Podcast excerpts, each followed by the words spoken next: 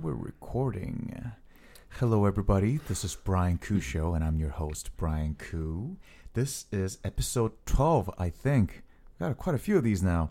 And right now it is April 11th, 2018 at 9 p.m. And, my guest today, very, very special guy, was generous and kind enough to grace my apartment at this late hour despite his fatigue with all his hard work and his exciting life. But Robert, welcome to the show. Hey, good to be here. How are you doing, man? I'd say it's still pretty awkward, but no, we're good. We're good. I'm ready. Just started talking. I'm ready. I'm looking forward to having this conversation. I think we've had good conversations in the past. Yeah, and we haven't known each other that long. I met you at I think Matt. We've gone on one date. Yeah. Yeah, we've gone on one date. No, but we got on one date after we met in a group. Yes. So I say we're not rushing into anything. Exactly. Although I have ordered a ring. I haven't paid for it yet. Oh, you remembered what I told you, right? Yeah. Cool. Square cut. Yep. Square cut. Okay. Yep. Square cut. Straight from just drenched in African blood. Yeah. Just as bloody as a blood diamond can be. But I met you at Matt Suskin and Ben Shrek. Ben Shrek. Yeah. Yeah. At their cookout about a month or so ago. They recently moved to LA, and they've been so nice to host so many of us in a fairly frequent Sunday meetings. I actually saw Matt this Saturday. I went to Yuri's night. Wasn't it Matt's birthday recently? That is also true. But I think I said happy birthday to him. Yeah. I'm sure I did. If I didn't, I'm sorry, Matt. I hope you're listening. Shout outs. Yeah, shout out to Matt. How do you know Matt and or Ben? Sure. So actually, I recently moved to Koreatown, and I was looking for a roommate. And actually, our mutual friend Richard Yoon. Oh, Richard! Introduced me to Matt as a fellow alum who was moving to LA from I think the Bay Area at the time. Mm-hmm. So, he put us in touch, and Matt came and checked out the place. Mm-hmm. We seemed to have good chemistry. He liked the views. He liked the place. Mm-hmm. He was about to sign the contract, and the day of, he hits me up and he's like, "Hey, actually, my old roommate from college is moving to LA, and I can't say no to moving in with him, so I'm gonna have to not sign this contract." So, damn. No hard feelings though. Obviously, we're still good friends, and we still hang out almost every week now. So. Nice. Yeah. So. No, that's fun. I was talking to Rich recently too. The dude seems like he's doing pretty well up there in San Francisco. Yeah. He gives me so many life pro tips, and by life I mean cryptocurrency. That's right. He's doing the whole crypto thing. I actually, my last episode was with my friend Luke Shea. I don't know if I've met him before actually. You met Luke? He parties a lot if I remember correctly. Yes. What party was this? I think I met him at his birthday, so I don't know if he remembers meeting me. Was it super far down, near the airport? No, I think one time, I think he did one in Little Tokyo once or something. Interesting. I think it was his birthday. Yeah. Oh, at the club. Blue Jay. Oh yeah, my God, yeah. We were there. Okay. Maybe we talked about this already. Man, I hated it there, man. It was very packed. It was very packed. Unnecessarily packed. The music is good though. Music was good. I ain't about that life though. Yeah. We're about the same age, so yeah. It's true. Hey man, some dudes still party it up. There are dudes well in their late 30s, early 40s in that party, man. Yeah, not looking forward to that. If I'm 40 and that's my life, I'm not about that. But yeah, hey man, who knows? I'm not judging. Judgment-free zone, absolutely. Of course. Yeah, maybe I'll be that guy. Maybe I'll be happy. Just hitting on 20-year-olds. We'll be doing a podcast in 10 years. Oh my God. Let me tell you about going out in Little Tokyo, guys. Yeah, I was like, "Hey, what'd you do last weekend?" I was like, "I was at Blue Jay." And then you were at Mama Lai? Oh, yeah, man. It was a good scene. Anyway, but I had Luke on, and he talked about, his cryptocurrency fund that I guess it's an ICO fund that he's starting. Mm-hmm. And he walked me through because, I always joke, and I just, I always tag him on my. Now that I think of it, yeah. I met him even before his birthday at some kind of networking event, and he had another startup he was working on, right? That was a physical Hyperion. Was that the one that you can plug an Android phone into? That's right. It's basically it was supposed to mimic the experience of those big tablets that comes in a Tesla X, but being able to install that in just normal cars. Yeah, that was the idea. I think that venture closed. Yeah, things have changed. He's a serial entrepreneur. Yeah, and but no, he did an amazing job answering all my cryptocurrency questions. Love it. Yeah, it was very good. You should listen to him, man, if you're gonna get some time. But I'm sure everything that he says you already know, because you obviously know a lot about cryptocurrency. Well, I just talked to Richard, so. Man. Again, that's the sentiment that I expressed in my last episode. I was like, man, I feel like I'm getting left behind in this world. But anyway, we're not here to talk about cryptocurrency. That's right. We're here to talk about Marcia. Yes. This is my ex-wife. No, I'm just kidding. So soon to be ex-wife. No. Marcia is actually, I'm calling her an emotionally intelligent AI. Mm-hmm. This is something I started working on, a little less than 2 years ago. Okay. Yeah, and actually, the point is to actually help people deal with stress or distress. Right. So, just kind of this wasn't just thinking about the rising prevalence of anxiety and depression in the U.S., which is a legitimately gigantic problem that looks insurmountable right now. But obviously, the beginning of anything like this is hugely personal. So, actually, kind of started with a combination of my loved ones that have had to deal with like depression and anxiety and never really received treatment for it for numerous reasons. Right. And then my own like struggle with anxiety that kind of got me thinking about the current solutions that are available and kind of. Mostly the lack of good solutions right now. Mm-hmm. So yeah, I guess like in terms of like my own experience with anxiety, a couple years ago, I'd say around 2014, I actually had my first panic attack. Yeah, and I think up until that point, thinking about mental health stuff was always kind of an arm's length thing. It was like someone else that was affected, and when you're not directly affected, it's not as clear, truly the dynamics of what goes on. But this made it really clear, kind of the physical, the tie between like the physical and the mental. And I experienced a ton of physical symptoms as a result of anxiety, and that's actually key to the definition of anxiety is actually physical sensation.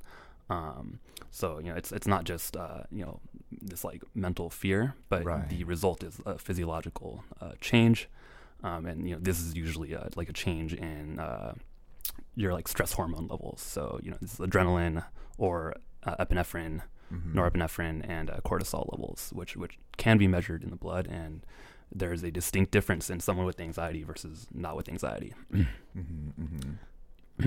But that's I think my first brush with it was in 2011. Wow. Again, I don't think I've really experienced this since. Right.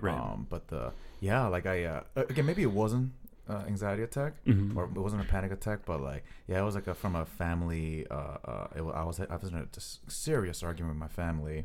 But I remember I couldn't breathe.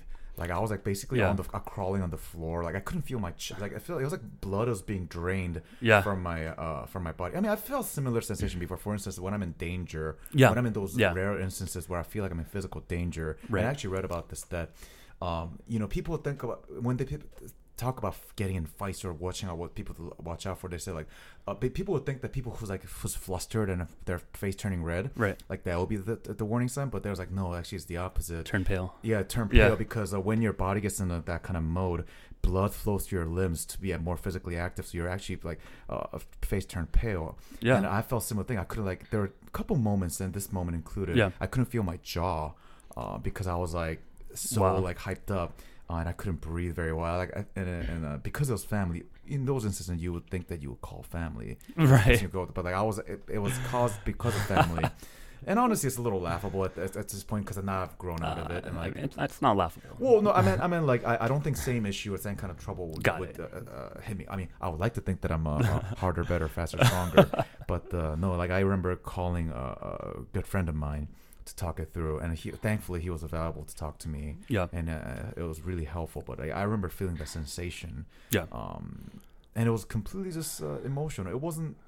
Yeah, but thankfully I haven't experienced this since. That's I feel like that once you realize it's a panic attack, it's harder for it to come back with the same level of strength, it seems, from my N=1 experience. N=1 experience. Well, also, you haven't had another either. That's about 1/20th the strength of, like, a real study that's done in academics. So that no hate.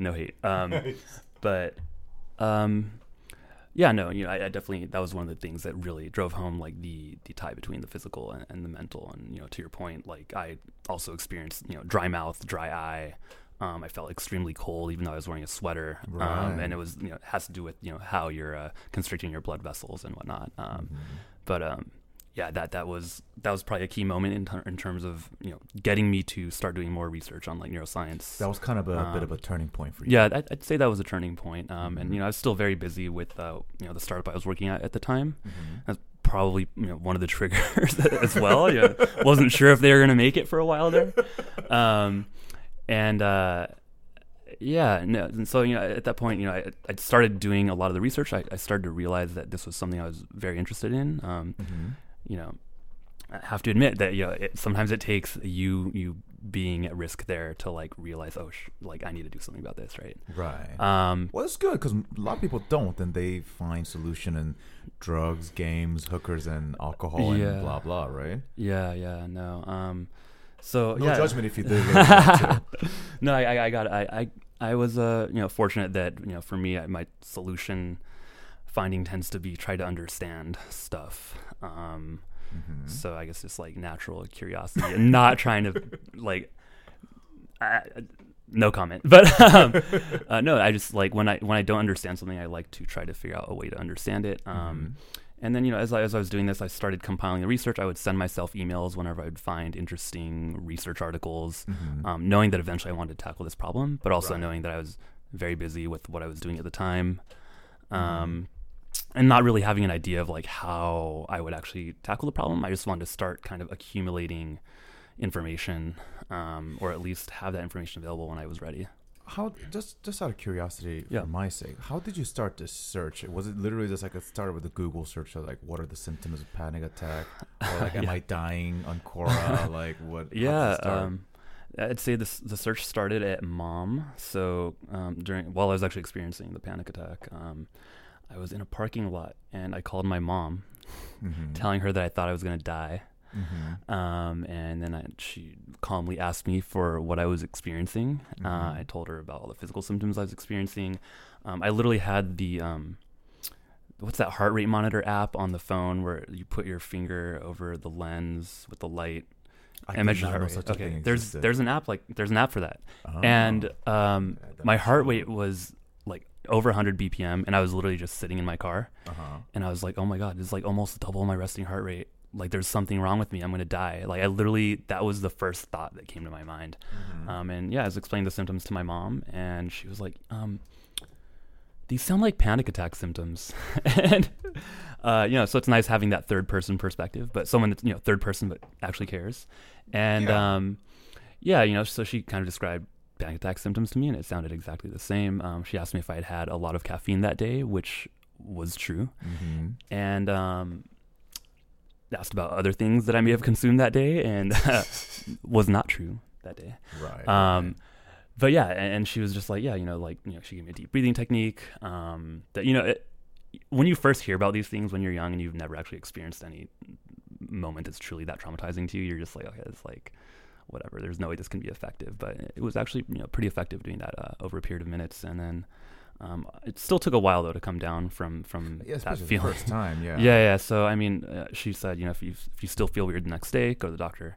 Right. So I went to the doctor. He explained, you know, more of the basis for the physiological symptoms, kind of the fundamental, like, fight or flight response, and kind of, you know, the way your, you know, that, you know, sympathetic parasympathetic sympathetic nervous system response works. You basically only have enough blood to work one of those systems at a time, and when you blow all your adrenaline and cortisol, it makes a big difference to where your blood flow goes. Right. Yeah. So, you know, I think that was kind of the starting point, was, you know, talking to my mom, then talking to my doctor, my primary care physician, mm-hmm. and then I started doing more research on my own. You know, fortunately, there's a lot of articles available on, like, NCBI.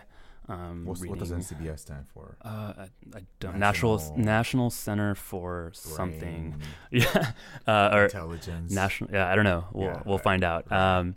And then what else? And like reading neuroscience news, stuff like that. Compiling as much knowledge information as I could. I started buying a lot of books around anxiety and depression.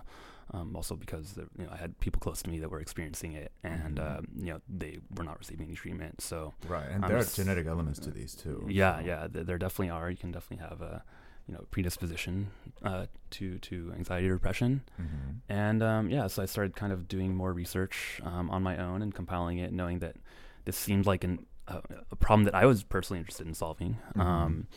For myself and people close to me, and then being in tech, you always think at Silicon Valley scale, which means if you can't affect 100 million people, it's just not even worth pursuing, which that's a bit of an exaggeration, but that's literally how you're taught to think. Right. So, I start thinking about, okay, I'm in tech, I'm in position to potentially do something about this. Right. And, that was always in the back of my mind. And then around mid to late 2016. So that's 2 years later. Yeah. Facebook announced that they were opening up their Messenger API, which they might be, closing. This is true.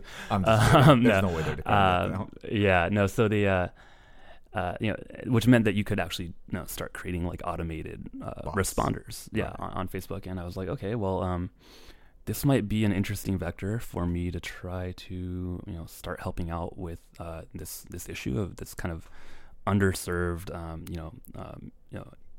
stress management community of community of basically 80 million people probably in the U.S.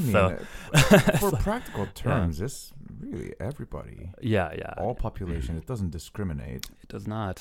So I the other constraint for me was I'm not a UI designer myself. So background is Well, just step back and you see you've been working in tech a little bit. Also, I wanted to take a moment after the episode. I'm going to take a little. Ideally, in an ideal world, I'll be doing this as a candid shot or something, but I'm not skilled like that. Okay. But you're dressed so well. Again, not all my guests are. That T-shirt though. Yeah, but I don't have that voice, that Brian Coo voice. Oh, you can't see voice on the picture. I think I got some good ones. All right, I'll put some Instagram filter on it. Okay, yeah. You might get a call from an agent after this episode airs. Lo-fi, okay. Yeah. Anyway, sorry. You were before I distracted you and interrupted you like a rude host I am. You were talking about your background. Yeah, sure. I guess backtracking a little bit. I've been working in tech for a while. Oh gosh, how far back should we go?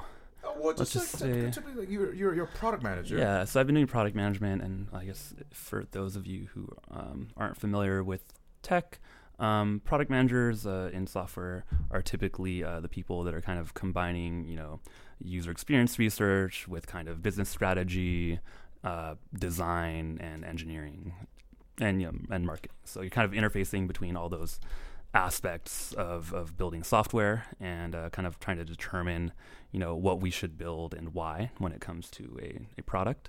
That's currently what I do. What you always did in the tech area, or what you did in other roles? So actually, straight out of undergrad, the first thing I did was venture capital. So, that's investing in startups. So, I didn't know that. Okay, I was not an investor myself, but I was an analyst for potential venture investments. So it was a lot of hard work, man.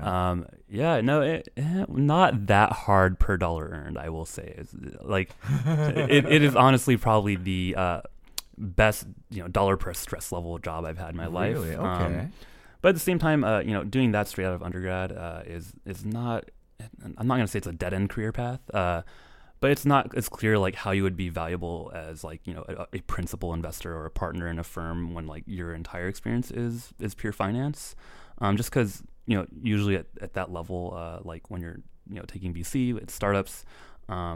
You want a value-added investor that kind of has been in your position before, that will understand things not just at the pure finance level. Right. So that was part of my logic of leaving that industry, even though the pay was really good per stress level. Right. I actually, to figure out that transition, the more I was exposed to you know, these entrepreneurs that were at the level where they're, you know, they're getting attention from institutional venture investors. They're, right. you know, A, they must be super enthusiastic and optimistic, which is always infectious.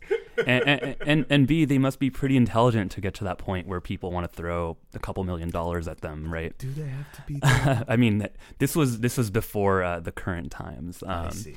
So, you know, it was infectious, and I knew that I ultimately wanted to do something, like start my own company. Mm-hmm. And at the same time, I knew that there wasn't anything that I felt passionate enough about, where my heuristic was basically like, would I, you know, even if this did not work out financially, would I be happy that I had worked on it? Mm-hmm. At that point, there was no area of interest that I had that I was like, yeah, I would totally do this, even with no, like, you know, financial return. Right. Yeah. So, you know, I at least had that recognition. That's good. And, you know, just like, okay, well, you know, what can I do given that I don't have an immediate idea that I care about enough to start a company around? And yeah, I talked to people that had made similar transitions from like finance or venture capital into, you know, actual startups. Told them about my background and, you know, skill set, my aspirations, and a lot of them, the consensus was kind of product management would be an interesting place to go. Mm-hmm.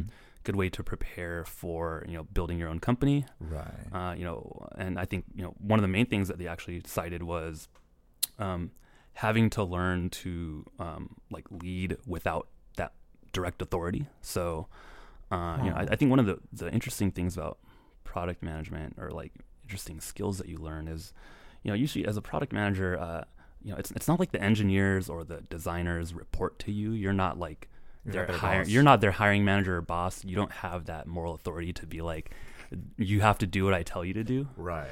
You have to you know, be able to persuade the team that this is worth working on. I mean, obviously, if they're not probably not just going to say no to everything that you propose, but right. You have to be able to persuade people and lead without threatening, right? And I think that's like a really interesting skill to learn, and probably useful if you're like building a company, I would right. guess. Yeah. So yeah, I made that transition. Gosh, wow, it's been a while now. About 7 years ago. So you're a seasoned veteran in product management now. I guess so. Mm-hmm. But anyway, so you were talking about your background, because you're mentioning how, when you were thinking about this idea, you don't have a direct UI or UX experience. Well, I have a UX experience, yeah. But in terms of like UI design, where like I'm doing stuff in, you know, Photoshop, or like visually designing something, I was like, okay, yeah, like if it's there, I can tell you if it looks nice or not. But I'm not going to be the one that's like actually designing that from the ground up. Yeah. Yeah. You know, so the good thing is that, like, given that constraint, the Facebook Messenger API opening up seemed like an interesting opportunity, because not a lot of UI. So right, yeah, just kind of realizing my strengths and weaknesses, mm-hmm. and sounds logical. So I started to like experiment with that, you know, see what I could build, just kind of messing around there, and have, you know, been working on, like, I'd say at this point it's still very proof of concept. It's not, you know, incredibly fully featured at this point, mm-hmm. But I, you know, part of doing that was to prove the point that this is something that I really do care about, a problem that I do care about solving, and you know, I'm not going to wait to, like, you know, to find someone. I you know, there's this whole stereotype of that business person that just, they have an idea and they just need the engineer, right. So I wanted to at least prove I'm not just a bullshitter. Like, I will actually, you know, try roll my sleeves up and actually try to get something done. Yeah, and you know, I've seen, you know, you've shown me, and obviously it's up there, and I've interacted with it a few times. Like, you know, you've done a lot more work than I'm sure most people are willing to put in the stage. And you know, you worked on the tech sector for, like 7+ years. Yeah. I mean, you know, definitely. Hopefully, you know, it's something that's not laughable. It's not amazing at this point, but it's not laughable. And I think it expresses the point of you know, what I'm trying to do. Mm-hmm. I'll be the first to admit that, you know, I don't know if, you know, text chat is the panacea for solving, you know, stress or like distress, crisis, right? Mm-hmm.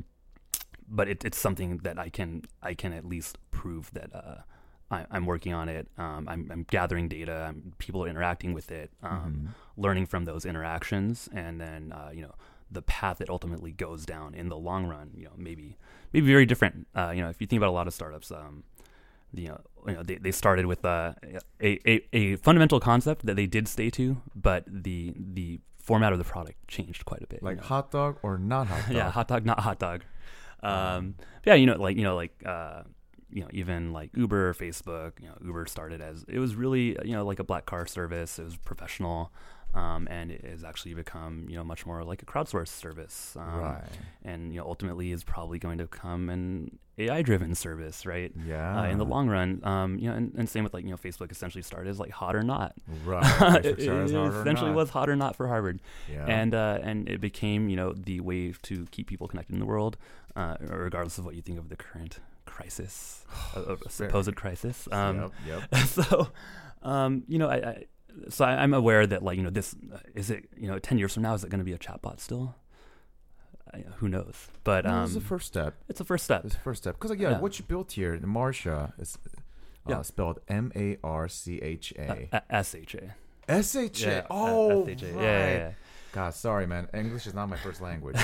But you developed Marcia, which is a Facebook Messenger system. Yeah. And the purpose of this is that so, guy like me or guy like you, anybody can interact with Marcia. You can message it whenever you're feeling stressed or depressed. And, Marcia responds to you, hopefully in ways that help you with your current condition and hopefully long term. So how would you say so it's like a Facebook Messenger therapist or friend? I'd say it's definitely, she's all right. See, fundamentally the format is, you hit her up, she'll try to understand your mood, your emotional affect, and give you an exercise that should help with the situation that you're in. And right now I have 70 plus kind of like neuroscience or research based, evidence based methods that we've compiled into these small micro interventions, and I will give full credit to my friend Amr Singh for coming up with that term. Micro interventions. I think so. Take credit for it. I'm gonna edit definitely out his not. Name. No, he definitely deserves full credit for coming up with that name. And so it gives you these bite-sized interventions that you can try out, and then see how your mood changes when you try those out. And I'd say the fundamental hypothesis is that. You don't need a gigantic breakthrough to fundamentally change your mood overall. The analogy that I saw in a book, I think that I thought was really interesting was kind of comparing it to an election where for example Donald Trump didn't need to win every state to become president of the United States and potentially change the course of history in an unknown way, but. Same with the brain. Your neurons are essentially voting for what your reaction is gonna your first reaction to something is gonna be, and you can change one or two swing states or a couple of neuron kind of activations, and it will change the course of how you think.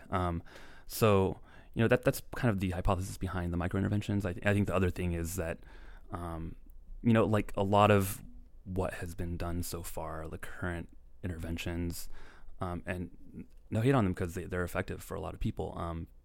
But, it's hour-long intervention. Therapy is billed at usually 40 minutes to an hour rate. Right. And obscenely expensive. This is one of the issues. I'm sure I've personally, done therapy to help with my own anxiety issues. And it's, one of the things I realized was, if you're not making a shitload of money, it's unaffordable. It's not covered by insurance. Yeah, for most, I think 57% of psychologists and psychiatrists do not accept insurance. So it's extremely expensive for most people. Obviously the good ones won't because they can charge more. Exactly, right. And it's, $100 to $200 an hour is median, and depending on the state. Yeah. And so it's extremely expensive. And, it's billed an hourly rate, but, people, don't necessarily have that much time, especially if you have a job, you have a full-time job. Right. And what are you going to tell your boss? Yeah. Every Tuesday. Yeah. I'm going to be in at 11 a.m. to do therapy, right? Yeah. Massage therapy? Yeah. Well, what therapy are you getting? It's stigmatized still to this day. And I think it's become a little bit more acceptable in the mainstream to admit that you're struggling with something like anxiety or depression. But, you know, that's I think that's one of the things, is that the interventions are, you know, not just expensive and inconvenient, but I think, you know, it's still intimidating for a lot of people. Like, a lot of people perceive it as, you know, the clinical intervention, or like, you know, I have to go and like talk about my childhood and how terrible my upbringing was and stuff. And it was. You know, I thought of a lot of the, you know, the kind of newest methods are focused on kind of giving you something to help you in the moment and going forward. Not saying that you don't want to reflect on your past or anything, but you know, like there's stuff that can help you right now without like adding trauma right now. Right. And also, I think, you know, that's one aspect of treatment. I think also it's poorly measured. Right. You know, if you're seeing your therapist like once a week or once every 2 weeks, they're seeing a very small snapshot of your life. Right. And you know, there's a lot that comes with that, because, you know, I remember like when I would do therapy, for example, if I wasn't actually feeling anxious that day, it was really hard to like fill an hour. Yeah. Right. You know, I would try to take notes on like occasions where I felt anxious and stuff, you know, like, and but it's not the same when you're not in the moment. Right. And you know, like that's something that it's almost impossible for a doctor to do, because they're just going to be, you know, they're going to see you, you know, once a week. They can't be available 24/7. So you're one of their 30 patients a week. Yeah. So, you know, they're missing a lot of the context, and, you know, like a lot of the kind of measures of mood as well are like very subjective, and not measured that often. So, and it's not measured. It's just conversation. Yeah. Like, are they studying stats? Like, yeah. I mean, so, you know, some do measure stuff, but, yeah, it's there's a high variance with, the quality of therapists, I would say. Right. And, which is also hard to measure. Yes. You know, the outcomes per therapist are not really measured that closely, I would say. Mm-hmm. So, you know, I think there are a lot of potential places, low-hanging fruit that you could improve in kind of the way that you know, dealing with anxiety, stress, depression, stuff like that is done. I think that, you know, tech has given us an opportunity to enhance kind of like the context. You know, being available 24/7, you know, actually being able to like check in with, you know, millions of people, you know, without forgetting the context of their lives. You know, that's something that, you know, is a very hard problem to do as a person. You know, it's very hard to maintain. You know, I think the number was like 150 relationships, right? 150 close relationships. There's a term for that, right? If somebody's something number. Yeah. But I think there's a different level to it. I think you can only be close friends like 5. You can only keep track of like 30 or 40, and this ties directly into the size of companies and stuff, and like, you know, that's why you see scaling difficulties. And you know, I think there's an opportunity to do something that can like kind of help us with those constraints. And yeah, there just are not enough doctors. Even if we did want to use doctors for this, there aren't enough for the amount of people that are affected at this point. You know, if you look at like the millennial generation, I think the most recent stats are 21% diagnosed with depression, and like 16 or 17% diagnosed with anxiety. And that's diagnosed, right? That's like they went to the doctor and talked about it, right? And they were diagnosed. You should probably double those numbers in reality. Yeah. So I mean, it's basically like 50% of millennials will be affected, which is millennial generation's about 80 million people. So that's 40 million in one generation, and that's just in America. In America, and the prevalence is even worse among the younger generation. So this is a problem that has gotten worse, unfortunately. So I think that, you know, it's probably worth trying to do something about it in a way that's scalable. And, you know, so I hope I can contribute to that. No, I mean, it's absolutely, I mean, we talked about this obviously through chats and stuff, but obviously, you know, we had dinner and we talked about this in length. I absolutely agree with you.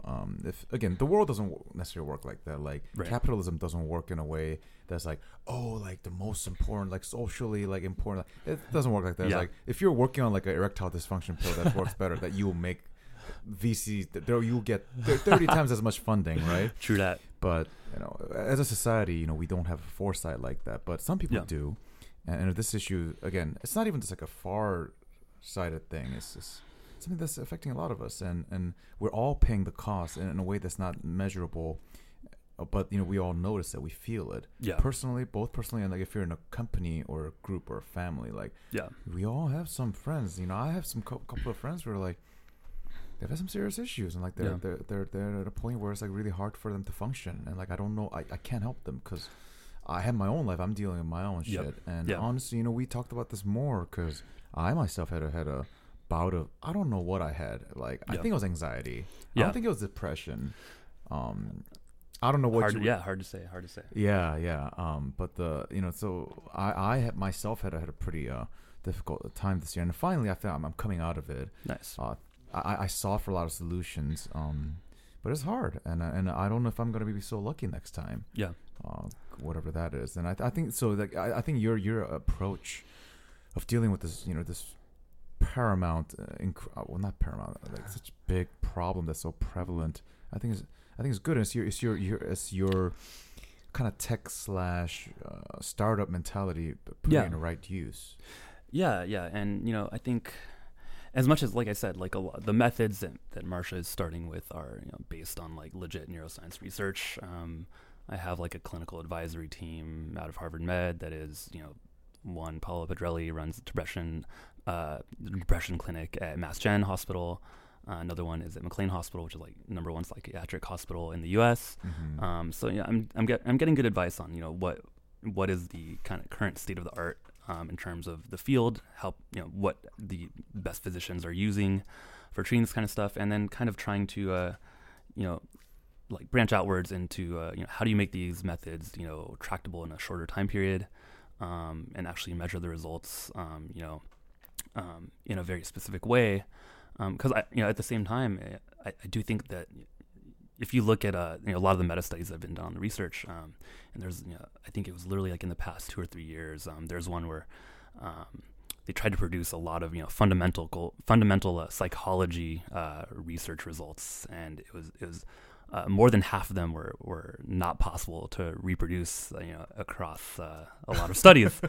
I think this is a fundamental problem in academia right now. Regarding the reproducibility of studies, the ends are very low for are we talking about research. Specific topics? Like, are we talking anxiety and depression specifically? Anxiety and depression definitely specifically in terms of, or also just like generally like psychology research. Mm-hmm. It's very hard to reproduce the results of a lot of the studies. Interesting.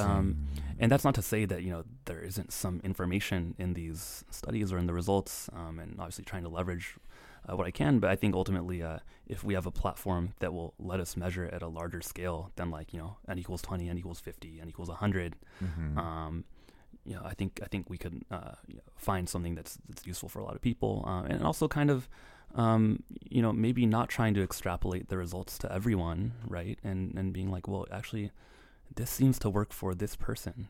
Doing something that's very personalized, and that's kind of what the doctor is trying to do, right? They're trying to find a method that works for their patient, right? Like trying to personalize it as well. So, I think there's an opportunity there as well. Because we're touching on, I guess, several different elements of what this can be in, yep. And obviously, you smartly focus on some of the lower hanging fruits, yep. Because this is a proof of concept, yep. That you're doing, and there's got to be, again, we talked about this in length about there got to be some of the simpler things, yep. That people can do. Just reminding yourself, like, how many times did I have? Did I feel anxious this week? Or like, mm-hmm. or you've had, I've seen some Marcia giving me some advice, like, how many times have you done that? Was it effective? Yeah. And these are all data. Yep. And I feel like there's ways that you could first identify what kind of person or what kind of issues you're suffering. Yep. And hopefully find like low hanging fruits that you can help. Like, for instance, we talked a bit about Jordan Peterson, who definitely helped me this year in dealing with some of my issues. Mm-hmm. I remember one of his videos. I watched so many of his videos, but the one of them was like he had like just simple advice that he said universally works for a lot of people. Yeah. If you have like I forget it was anxiety. I think it was anxiety because I wasn't depressed. Was that eat a huge breakfast, mm-hmm. in the morning because apparently that increases serotonin level. Yeah. And then he said like sleep regularly because that manages your serotonin level better as well. Yep. Exercise, but prefer to like weightlifting because apparently that also increases your manages your mood better. and I forget the fourth one. Like, like plan your life or something. Plan your week, like your routine and stuff. Yeah. Oh, this is a topic that I love actually talking about. So Jordan Peterson. Well, that's one of, but also kind of some of the results you were citing. Yeah. For example, and this is weird. Like I'm you know, obviously it's a very multifactorial problem. Mm-hmm. It's probably not the vector by which people, you know, become anxious or become depressed is obviously probably not the same per person, right? And yeah, but again, people are not that different, right? Yeah, I mean, there's some fundamental mechanics, but yeah, to your point on serotonin, right? There's a hypothesis around serotonin being related to depression and anxiety, and the thing about eating breakfast. So this is something that's interesting because I've tried just like notice what are the correlates, that you notice, our generation, increasing prevalence of anxiety and depression, and what are some of the things that I also see as themes within our generation? Obviously, social media is one of them, right? Which seems to contribute to constant comparison to other people, right? But also, this is an interesting one that I don't know if people have thought about that much yet. But it's like low carb diets, right? Because so one of the things about for example, the serotonin level thing that you're talking about, there are certain foods that enhance serotonin, right? And the thing that people often cite is tryptophan, right? So in turkey, they're like, oh, when you eat turkey, it has a lot of tryptophan, and then you feel better afterwards. But actually, so what they've noticed, from research of actually having people, eat tryptophan or eat foods that contain that, is that the protein to carb ratio matters a lot, and this is because for serotonin level. Tryptophan is like a precursor to serotonin that your body, and often people supplement with like 5-HTP to enhance their serotonin levels. Don't just do that without consulting a doctor, especially if you're on an SSRI or MAOI or whatever. One of the things about that is that so when you ingest tryptophan, when you eat it with a lot of protein, those other proteins compete with the tryptophan to penetrate the blood-brain barrier, and it's way less bioavailable when you eat it with a lot of protein. So actually, you're supposed to eat it with carbs. And this is I just thought it was an interesting correlate because so many people are into super low-carb diets, and I'm also very anti-carb, having diabetes running in my family and stuff. But when I started seeing the results of a lot of this research, I was like, holy shit. This is an interesting thing that I don't know if many people are thinking about that because we try to be so low carb, and when we're getting these serotonin precursors in our food, they may not be that effective, right? So, just something to consider. If you're gonna do something, you're eating a serotonin, a tryptophan heavy food, 5-HTP. Actually, consider having it with carbs and low amount of protein in that. So 20-25 grams of carbs and maybe 4 grams of protein max, so that they don't compete at the blood-brain barrier. So I just admitted, or I just said, I've said it many times this episode, because it was happening throughout the show that I was having a tough time earlier this year. I'm sure it's not the only factor, but. Right. Around that time or before that time, one thing that I was trying, there were two things I think that was really stressing me out. Mm-hmm. One thing was I was trying to do too much. I was doing this and doing writing a blog, which actually took so much longer because I wanted to do a good job. So I was overwhelming myself. But the other thing was that I realized my diet and my routine was plateauing. Mm-hmm. So especially with so much Joe Rogan experience and things I was listening to, I tried to adopt the keto diet. Which that's hard, yeah. Low carb, high fat. Yep. But I didn't really follow the high fat so much as I just had a lot of Atkins high protein, protein shakes. Yeah. So I wonder if my mood and my maybe I was suffering from low serotonin due to my keto not as diet. Bioavailable. Yeah. Yeah, not the serotonin, but the tryptophan that you get from food. Which is the precursor. Yeah, so but please talk to me just a little more for our audience. Yeah. The relationship between tryptophan, serotonin, and what foods have a lot of tryptophan. Sure. Yeah. So, Yeah, so tryptophan is a precursor to serotonin that your body will take when it's available and turn into serotonin. Actually, take a step back. Yeah. Why do we need serotonin? We've been talking about serotonin a lot. I knew that it's like what makes you happy. Sure. Yeah, it's been implicated. It's a neurotransmitter, and it has been implicated in kind of in happiness, feelings of happiness, motivation. It's present in a lot of areas in the prefrontal cortex, which is kind of the newest area of the brain where you do your like high level thinking, planning, stuff like that. So this is why when we believe that you have low serotonin levels, you start to become like more impulsive, you get sad, stuff like that. We believe it has to do, to some extent with low serotonin levels. So the other thing is that hold on one sec. We're talking about serotonin. Yes. And I was asking about what serotonin does. You said it's a neurotransmitter. Yeah. And I was initially asking about what's the relationship. You said tryptophan is needed to make serotonin. Yeah. Serotonin is something I guess is in your body. Do you need serotonin? I mean, it is fundamental, like neurotransmitter in the brain. Does that mean that if we need it? Yes. There's probably a lot that would not happen in your brain in terms of like synapses firing. So you need it for healthy brain function. You need serotonin. And tryptophan is the kind of building blocks of serotonin. Yeah, exactly. So for most people on normal diets, you get enough tryptophan to make serotonin. Yeah, most people on with a normal good Mediterranean diet. Probably get enough tryptophan to make serotonin.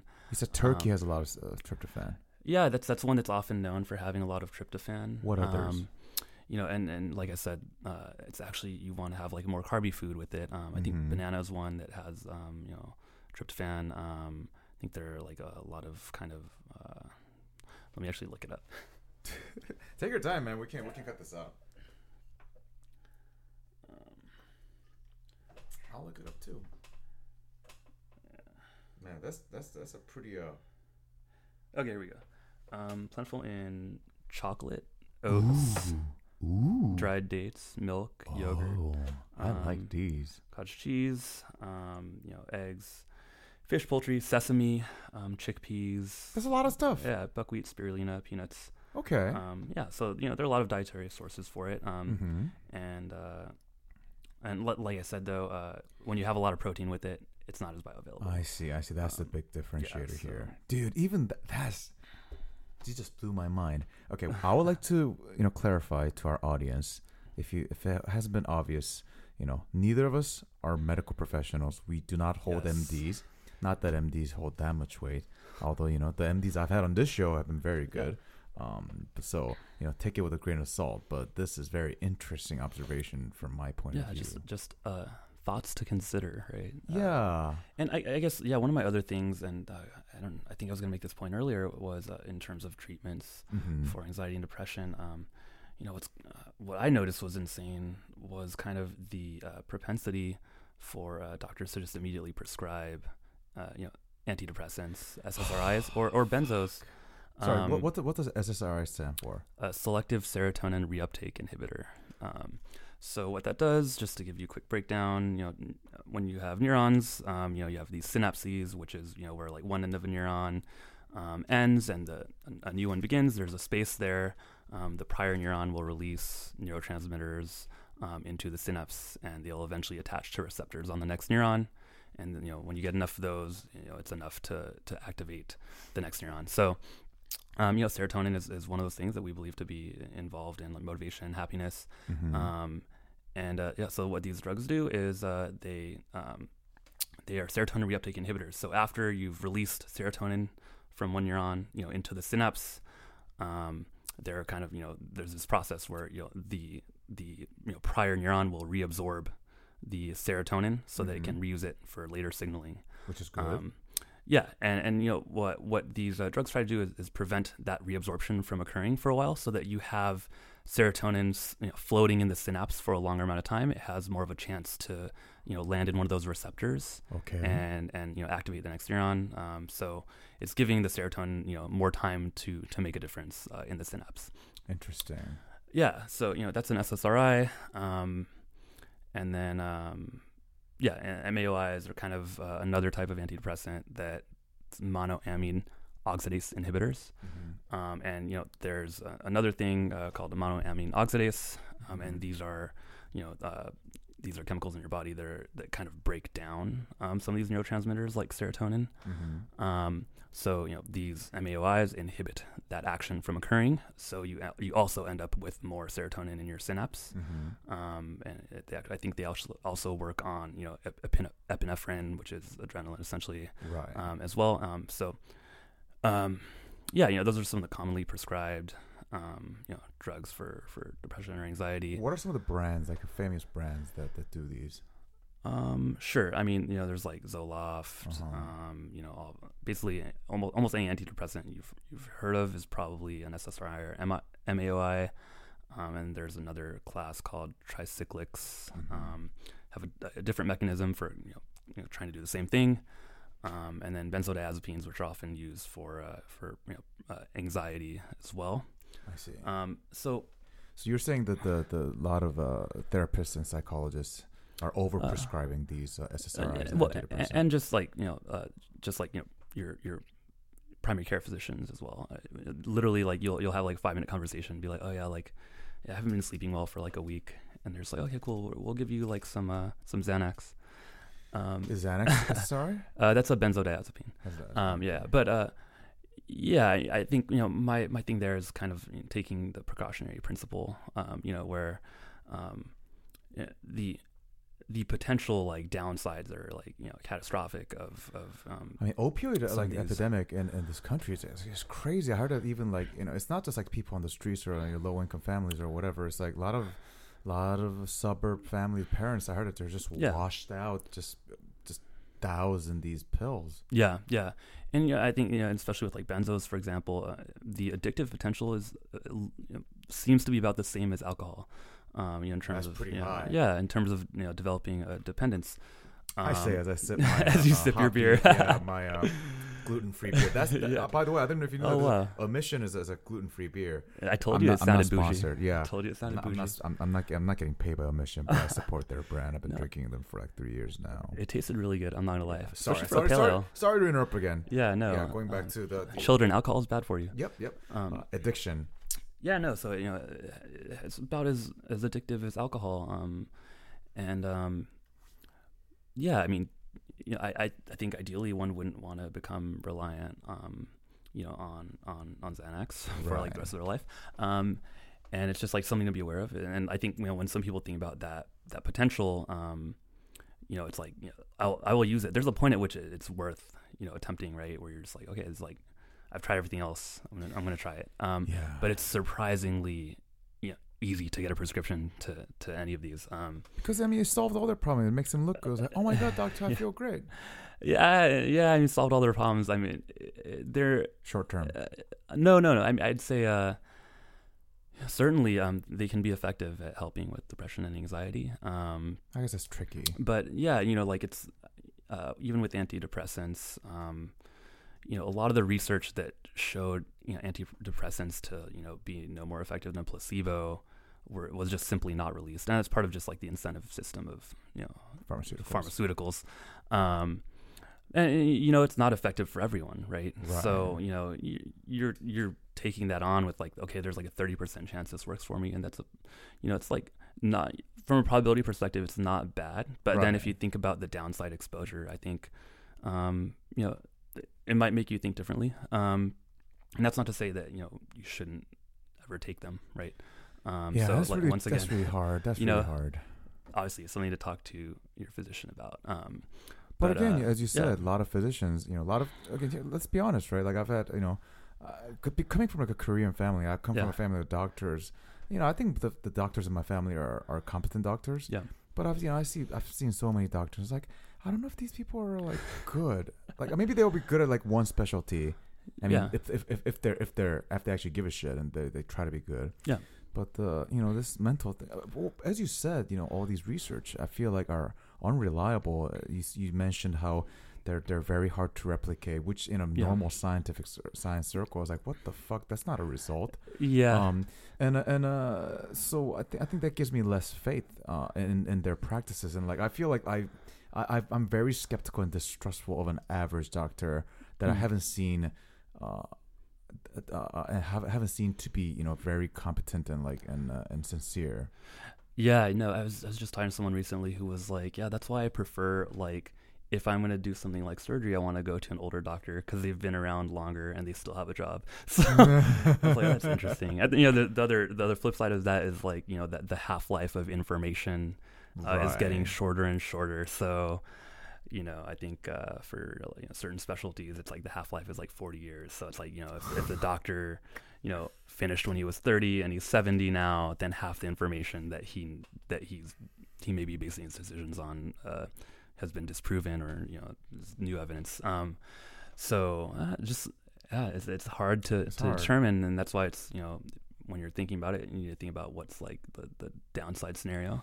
I think the last thing we need to, what I want to mention that I want to kind of bring up to you about, because this is the topic we're talking about, and I spoke about this with my friends Rachel / someone who I had for a previous episode. She's an oncologist going through fellowship, and it's really the role of, like, I feel like the Western medicine, state of Western medicine right now, we're really good at keeping people alive, and obviously made tremendous progress in many areas, but it's still reactive mostly, you know? Yeah. And I think really, I feel like the pinnacle of medicine and health is preventative medicine. Like, you gotta live healthy, act healthy, and I feel like, especially with this topic we're talking about, of mental health, I think that's even more true, because as you said, there are so many things you can do before you go to that kind of chemical route. Right. Again, what do I know? I'm not an MD. I'm not a therapist. But this is not advice to stop taking whatever. Right. Because like that could be detrimental. Yeah, like, my favorite writer, you know, David Foster Wallace. Yep. You know, it was devastating when I found out that, you know, this arguably people say the most hailed, best American writer in past few decades, you know, succumbed to depression and then killed himself. And then you read his writing, and it's like, this is the smartest, most optimistic, most humorous person I've ever, you know, read the writing of, and even that person killed himself. Yeah. And that made me very worried, and it made me kind of believe, those cases make me believe like mental health is not something you can just logic your way through. Yeah, like, it's fucking real. Yeah, and I think that's also, you know, part of why, you know, it's hard to determine sometimes from the outside how much someone's struggling. Right. And you're not, it's not a good thing. You know? Yeah. Yeah. And, you know, people just don't want to signal that they're struggling, right? They might feel like they're supposed to be a role model for someone, or they don't want people to worry about them. They don't want to feel like a burden in it. You know, and that's why, like, you know, hopefully, you know, we can offer solutions that, you know, will help people, you know, get treatment, you know, in a way that works for them, you know, easily and effectively, and at like an actual affordable price. And that's kind of my goal. Yeah, because I feel like what you're developing can really make those early stage, because I don't know what the number is. I mean, we're talking about how you've done the research. Sure. I don't know what the number is, and like I don't know if they grade anxiety and depression different a level of intensity, but I feel like, you know, your thing could definitely, hopefully, first identify, which would be hugely valuable, and secondly, kind of help turn people around, because we all get a little depressed, we all get anxious, be it work or, you know, personal relationship. You know, you're not clinically depressed or clinically anxious just for a few bouts where, you know, like a couple weeks of, you know, mood swings. Right. I feel like, you know, your platform can really help people, and hopefully give them habits and instill them. Again, right. I'm going back to the kind of preventative medicine. Retraining your brain. Yeah, I think, you know, I think this is one of the things that someone asked me when I was talking to them about what I was working on, and they're like, you know, even given your whole precautionary principle and your whole thing about a lot of these studies being hard to replicate, and like a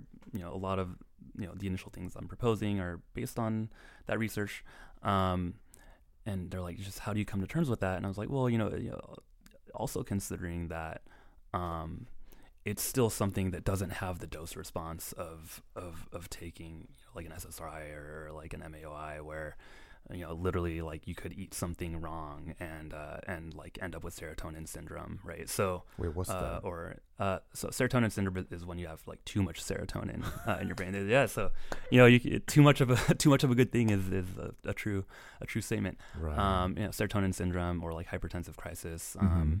And actually, another digression, but this is actually why, you know, for example, you know, now resident physicians have that like 80-hour per week work limit. I don't know if it's actually enforced, but that's the supposed limit. This is actually, you know, I think this is during the 80s. You know, there's a girl named Libby Zion. She ended up in the hospital in New York, and you know, she was experiencing some kind of you know, flu-like symptoms, and you know.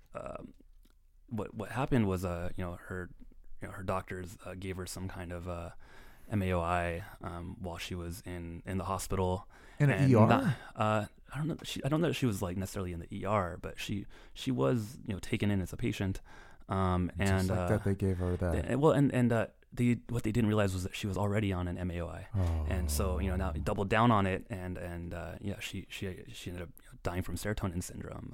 You can die from serotonin syndrome. Oh yeah. So, and that's the thing. It's, you know, very sensitive to dosage, and you know, when you're really sensitive to dosage, there's like more chance for catastrophe. So, right. You know, at least with like trying to retrain the brain, it's not like something where like. You know, there's not going to be like one event that retrains it, at least with, you know, any of these methods. You know, certainly there's, you know, your brain does train faster when you know, when it's something that releases more dopamine or is like more traumatic. It definitely will learn faster. But you know, a lot of these things are you know, not trying to be that extreme. So I suspect the dose response is not the same as could happen with you know, something like chemical or like doubling down or, you know. You know, you have kids these days that are probably taking antidepressants, and then they like go to a rave and take MDMA, right? So, yeah, you know, I think you know, even then, like I suspect the downside potential is not as extreme. It's not quite as exponential, I would say. Yeah. I would guess. No, and yeah, as mentioned, like all the recreational drugs. Yeah, that are around, you know, it could be detrimental. Like I can't imagine taking both at the same time. Like you're, and I, unfortunately, I feel like I have to believe that people who are more susceptible or people who are having these issues are more likely to fall by the wayside and depending on these, you know, recreational drugs. Yeah, no, I mean, definitely. Maybe that's a horrible statement. No, I mean, not like that. Not judging someone, right? But really, you know, if you are, you know, one thing that they have noticed with like depression is that, you know, it takes like more dopamine in, you know, in the, what part of it? It's beneath the dorsal striatum. Oh God. Hold on, I want to think of the name. Are you talking about like a brain part? Yeah, part of the brain. Anyhow, amygdala? No, not amygdala. Oh God, that's like the only part I know besides prefrontal cortex. Feel free to look it up, man.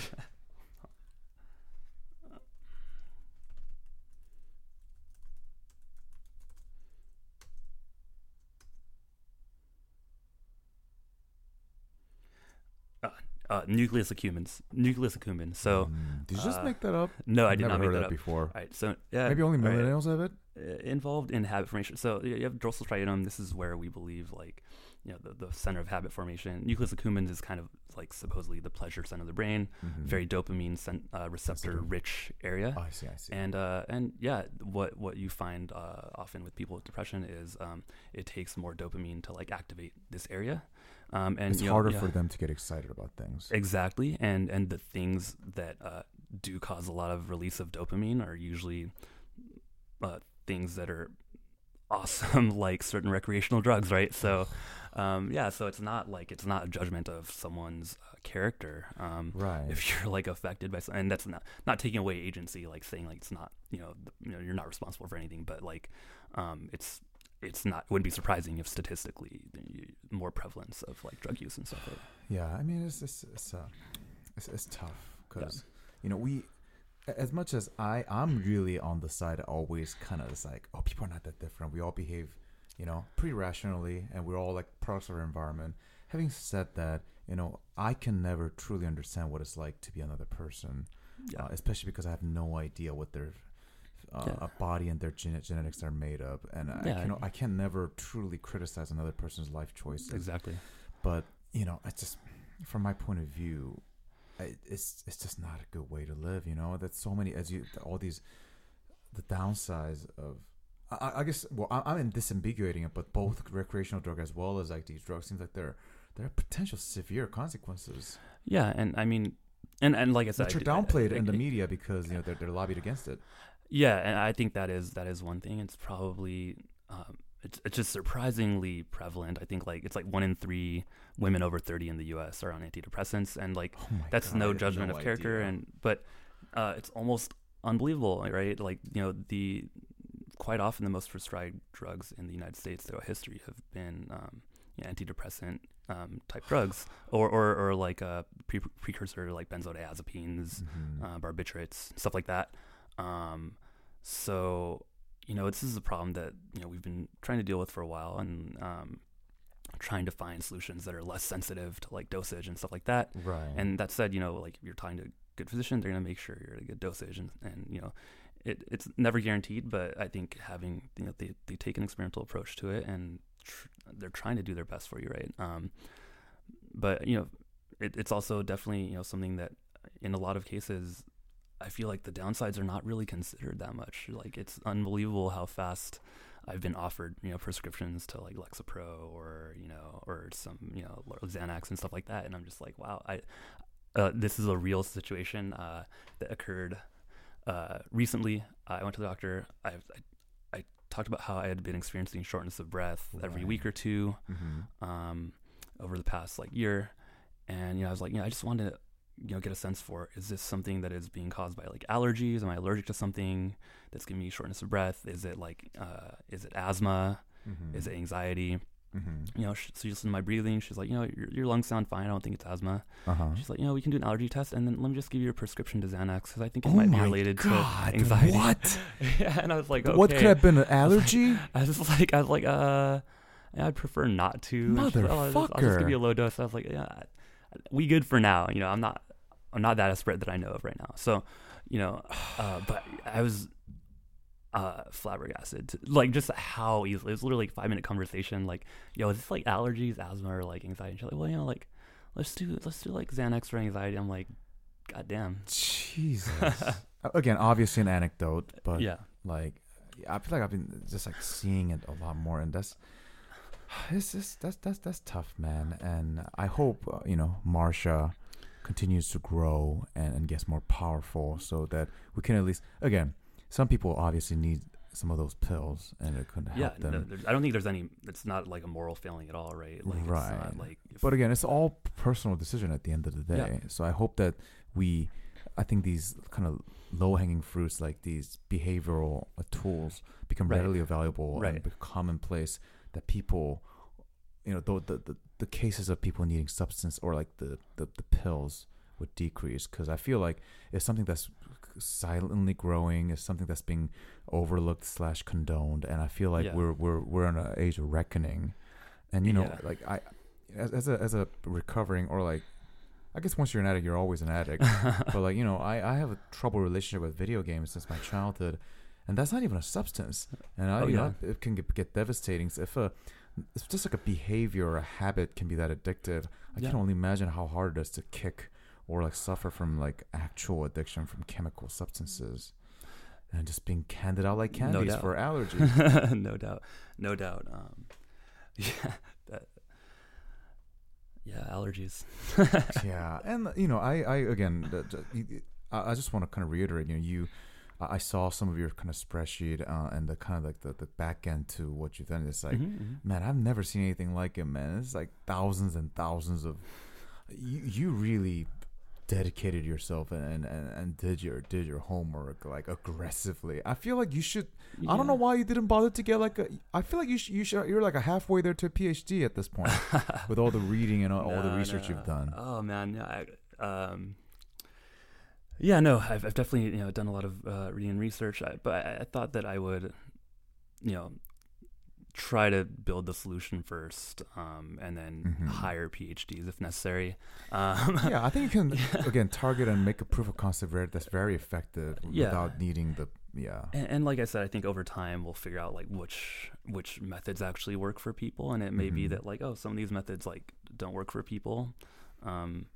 And like, at least the way that you find that out is like, oh, like they try it numerous times and it doesn't make that much of a difference. But that's not an extremely low downside, I would say. Right. And then, you know, some of them, it may be, you know, we may find these are very worthwhile and we should develop these more and, you know, kind of iterate on them and improve those. I suspect that's, you know, something that we'll find as people start using it more and we see what actually works for people. Yeah. Like I just imagine this amazing future where Marcia kind of, you know, takes like over and like life coach acquires. And mentor. No, just like kind of like taking it like interlaced with like, you know, genetic screening, although that's a kind of a tough choice because like, you know, because I there are genetic elements to these things too, so that way it'll make the decision and diagnosis easier. But also, like, you know, thinking about, you know, I've been doing a lot of meditation, like, you know, kind of Headspace rep Marsh, like, yeah. I don't like the guy's all right. The Headspace guy's all right. Yeah, no. I mean, I've used Headspace before, and, you know, it was somewhat effective. And, you know, I'm very much a fan of, like, mindfulness. John Kabat-Zinn, I've read a lot of his books, or, like, had him read them to me in Audible because his voice. Right. God damn his voice. Yeah, but I call him Bay sometimes. Nice. Yeah, no, but yeah, but I also don't think it's the panacea. Like, you know, mindfulness will solve everything, right? Right, but I'm saying you can. I imagine this beautiful future where you can combine all these things. Yeah. Because as you put in, I guess Headspace is kind of like a tool, like a it's one method. Method. Use, yeah. Whereas like, you know, the genetic screening could be like a kind of a diagnosis aspect of it. Yeah. And it'll bring all these things as they get connected. Like I feel like it could be much more effective. Yeah. Again, so I think this idea is very great. I feel like I'm sure you're working on this on whatever. Like there's got to be a demand. I feel like depending on how you pitch it, just the pitch alone with your history, like as a business case. Yeah, yeah. You know, there will definitely be venture funding soon, unless I become, you know, a multimillionaire in the next couple months. In which case you wouldn't need funding. Yeah, in which case I'll put my own money, or put my money where my mouth is. Hey, here's an idea. Yeah. How about we talk to Rich and Luke and help them advise you for an ICO? Call it the Marcia. Marcia coin. Yeah, Marcia coin. Yeah. Because I mean that's what Luke taught me, that I was like I thought ICO was just all bullshit. I didn't know that ICO was actually supposed to fund a project or a company. Yeah, I mean, I think there are a lot where it's kind of like unclear what the utility of the token is, or, you know, so, you know, like I don't know if I want to add like create another problem while trying to solve a problem. You're not creating a problem. Well, how do I make a utility token that makes sense, or like how do you make the crypto economics make sense for something like this, right? Lifetime membership. You know, Headspace is an option where you can get a lifetime subscription like, for a flat fee. Yeah, I mean, who knows what that model is with the Marcia coin, right?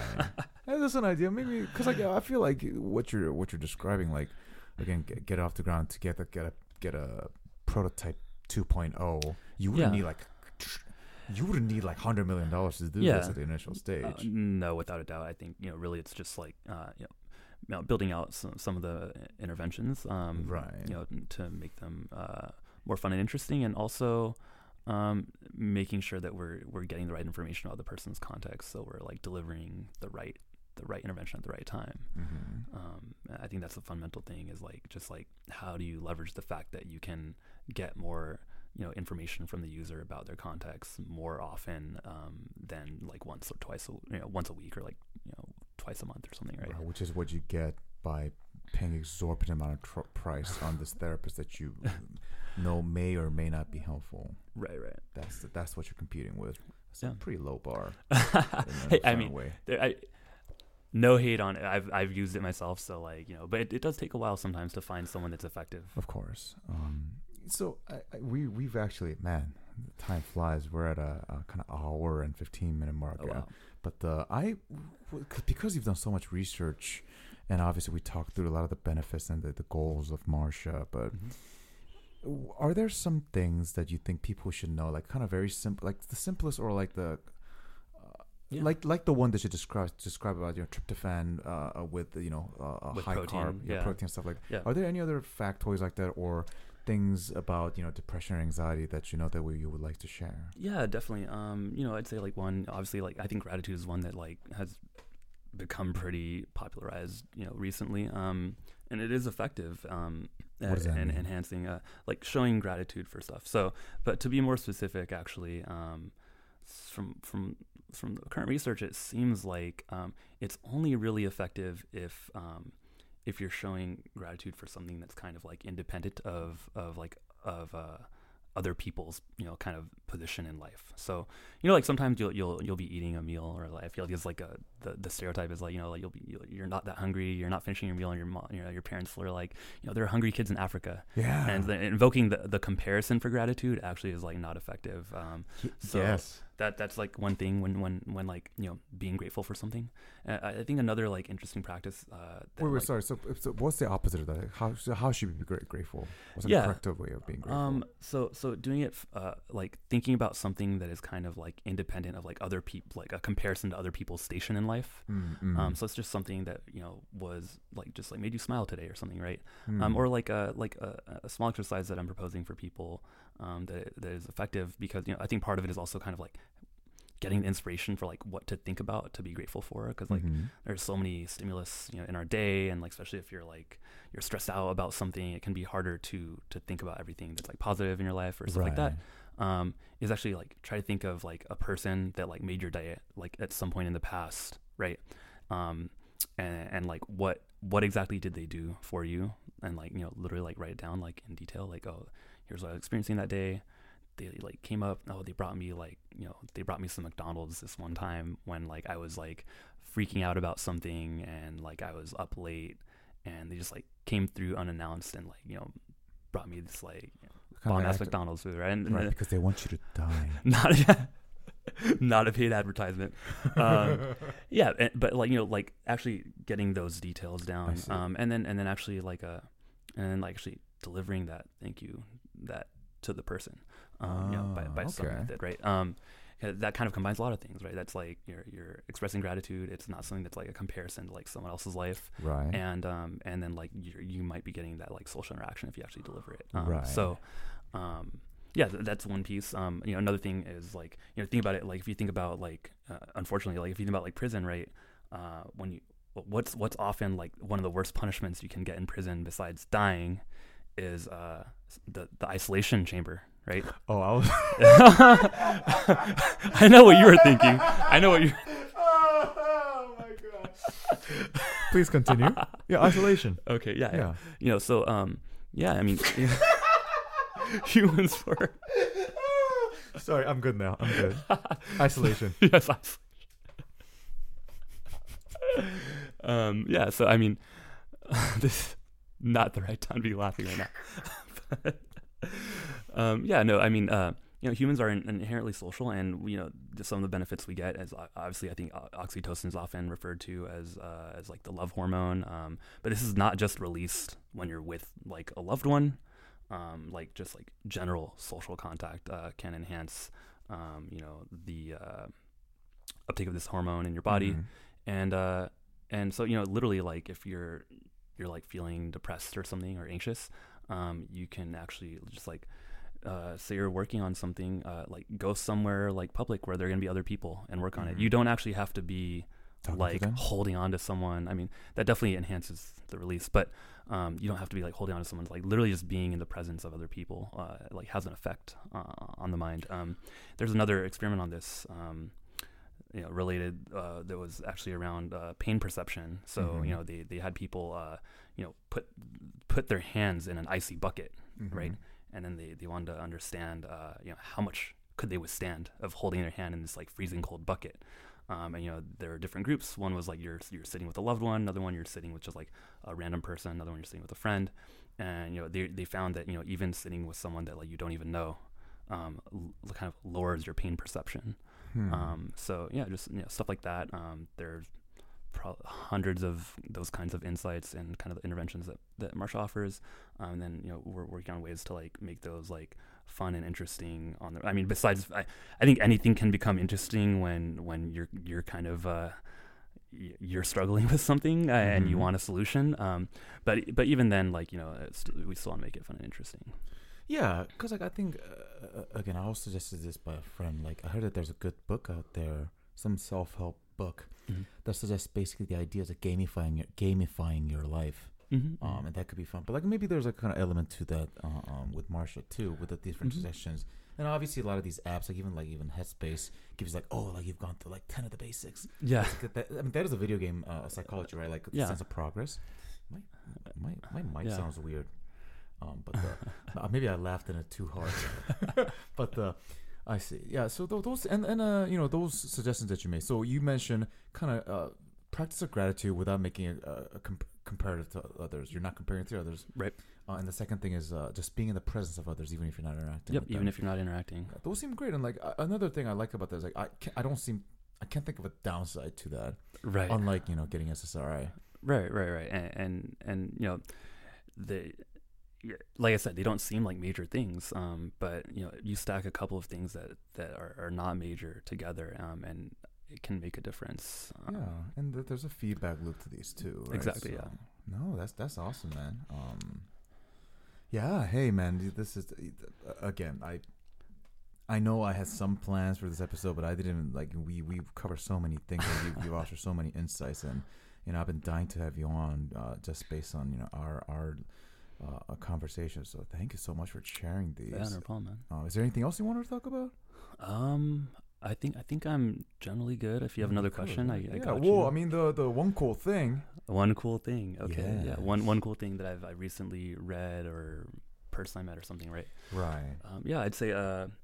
Yeah, I recently read a book called Skin in the Game. Skin in the Game. By one of my favorite flaneurs / philosophers / mathematicians. All right. Nassim Nicholas Taleb. I don't know if I pronounced that correctly, but this is the same guy that wrote "Fooled by Randomness," "The Black Swan." Not to be confused with the movie, like not at all like the movie, and "Anti-Fragile." "Skin in the Game" is kind of his most recent book in this series of books that he is now calling the Inserto. It's all about dealing with a reality that is, you know, uncertain. And that's why, you know, so a lot of his work in math has been focused on probability theory. He's a professor, I forget where, but but the other thing is that beyond being a professor, he was actually like a trader professionally. Probably still manages his own fund, which means he has practical insights as well. This is something that's usually missing from academia, right? And yeah, it is very interesting thoughts on, you know, kind of. It's kind of piling on top of, you know, prior thoughts that he's expressed in books like Fooled by Randomness, which, as you could imagine from the title, kind of talks about how we sometimes are prone to overbelieving our probability models for stuff. And then kind of, you know, Anti-Fragile actually kind of talks about, okay, you know, given that, you know, the world is unpredictable, how do you find systems that gain from disorder instead of are you know, being very susceptible to loss from disorder? So, you know, that kind of builds the basis for his thinking on Skin in the Game, which is actually probably more of like a philosophical and ethical treatise, you know, more so than mathematical, but it's also those two are the same jobs back in the Greek days, right? This is true and yeah, no, so it actually kind of is kind of about like identifying situations where there's like asymmetry and kind of how risk is shared. You know, so if you think back to like 2008, you know, the whole implosion of America. I'm very, very the American unreasonably obsessed with that topic. Yeah. Yes, as a former Lehman Brothers employee, I am also obsessed with that topic. Yeah, yeah. Nice. For those of you who are younger, Lehman Brothers was like the investment bank that imploded, and you know, kind of had the American economy on its. Up against the wall, I would say, with, you know, $1 trillion of assets, with unknown links to all the other banks and insurance companies throughout the world. Yeah. So, very, very interested in this topic. And, it's about kind of like identifying systems where, fundamentally, I think his point is that skin in the game and like this doesn't, I feel like, I think he kind of mentions that traditionally, like we've been thinking of skin in the game as like giving people a chance at the upside for something, right? Like, I'll give him some equity to get his skin in the game. Right. The other piece of skin in the game that has been missing in modernity is like the downside. Right. So we've created systems where, people don't, they get the upside, but they don't get the downside exposure, right? And, this is something that we saw with investment banks in 2007, 2008, where they were taking these like heavily leveraged positions. Right. Because they expected that the U.S. government and they correctly expected that the U.S. government would bail them out if they were wrong. Yeah. And like these guys were making, millions of dollars a year, taking on these positions that had, had catastrophic results if they were wrong. And, and they were wrong, and they lost more money than in the profitability of finance in the entire history of finance as an industry in 1 year. And this is like one of his things, and it's all about how do you build systems where where you no longer have that asymmetry of skin in the game, and that's like this is probably the best way to build intelligent systems. If you think about the way evolution works, it's because there's a chance for loss, right? And actually, the way that evolution changes things is because the things that are unable to survive the stressors get culled out, right? Mm-hmm. And unfortunately, we've built systems with a lot of systemic risk, where it's because you only get the upside exposure and you don't get the downside exposure, and as a result, someone else is paying for your mistakes. So the key thing is like how do you get that balance? And it makes a lot of really interesting points about like current systems and probably ways that they should change. That's very, very interesting. I have a very good friend, shouting out to my friend Nate Kim, who was, I think he still is, working at a lab at Harvard that looks into this kind of stuff. I think specifically they were doing research on corporate compensations for CEOs regarding this kind of topic of like, okay, how should the executive compensation work so that they are more accountable and don't think about kind of long-term consequences? Is he part of that lab? That it was definitely a Harvard group that it was. Maybe it's the research on 90% of CEO pay is based on, and it was like Fortune 500 CEO pay, I think, was based on like randomness rather than their actual like performance. It's like I don't know. It's like 90 cents on the dollar. Yeah. Oh my god. I'll follow up. Yeah. I'll follow up on that. But that's very interesting. Yeah. So, if we get too deep into it, it just becomes inflammatory. But that'll be next episode. Yeah. No. Definitely worth a read though. Okay. No, because again, I graduated college in 2009, so I was interning in 2008, and I thought I was going to be a trader and working in finance. So in the thick of it, I was like interning at these places. I was actually in Merrill Lynch. In the winter of 2008, and actually it was interesting. Summer of 2008, right before it crashed, one of my close friends, I'm gonna call him out here too, Stephen Kamina, was working at Lehman Brothers, and he was my fraternity, and there's this famous email that we still, every anniversary we send it out again. It's an email he sent to the whole fraternity talking about, hey man, like our CEO went down to the floor and gave us a pep talk. We're all like very, very optimistic. We're feeling pretty strong. I think we're gonna come out to this. This was like a month or 2-3 weeks before Lehman Brothers closed shop. Oh, it was great. To your point, since I was there during that summer, all of our screensavers. Well, fortunately, I was not part of the mortgage-backed securities team or investment banking. I was in the venture capital group where we actually took more anti-fragile positions. But it was funny because all our screensavers were like the Lehman Brothers corporate screensaver, and they had stuff from their risk management team, and they're thinking about value at risk though, which means they're thinking about like their probability of being wrong and not like the ultimate negative exposure. So it doesn't expose like how leveraged they are if they're wrong. It was so we've lowered our our value at risk from X dollars to Y dollars, and that's like a 20% decrease during the quarter. but they were still, you know, net, I think like 40x leveraged on their actual assets. Oh so, yeah. So it's like, you know, losing $40 for every dollar you actually have if you're wrong, kind of explains a lot. Yeah. Well, anyway, thank you for sharing that. My one cool thing is kind of similar to this. Again, I'm going to bring the point back home because it reminded me of I haven't actually finished this, but my one cool thing is self-authoring program by Jordan Peterson. I don't know if you actually tried that. I haven't tried it yet. I just I downloaded one of his Audible books that you recommended. 12 Rules for Life. That was the most 12 Rules for Life. I haven't started listening to that yet. It's decent. Yeah, it's decent. So I'm going to try that one out. And then I think someone recommended Principles by Ray Dalio. Someone check that out too. Interesting. Yeah.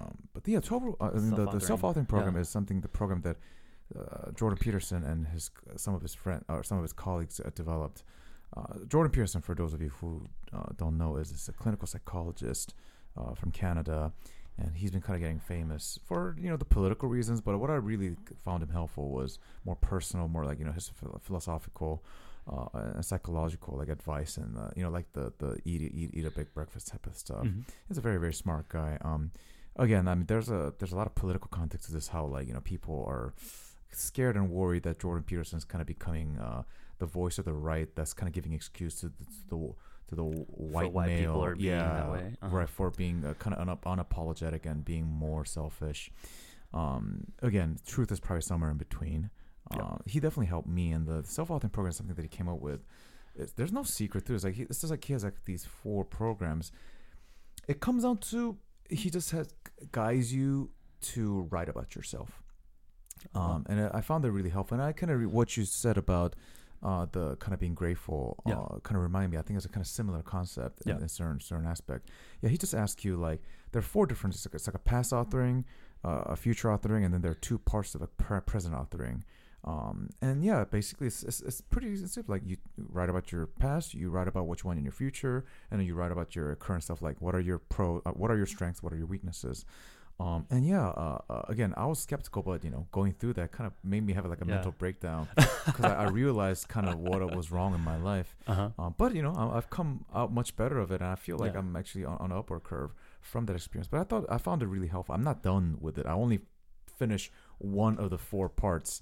Wow. I'm looking forward to, again, I think some of the exercises I was kind of doing mentally on my own, because they do take a decent amount of time, but, you know, it's fairly cheap. I think it was like $20 to $30 for the whole thing, and it takes a decent amount of time, but I've had friends who tried it, and I tried it myself.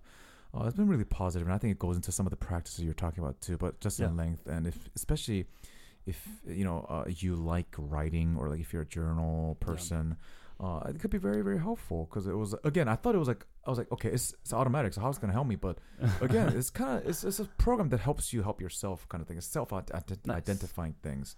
Like future authoring, I think it was that he said was most effective, because basically ask you like, what's your ideal future in 5 years, and then it's like, what's your worst case scenario in 5 years, and he talked about how kind of visualizing and specifying the worst case scenario.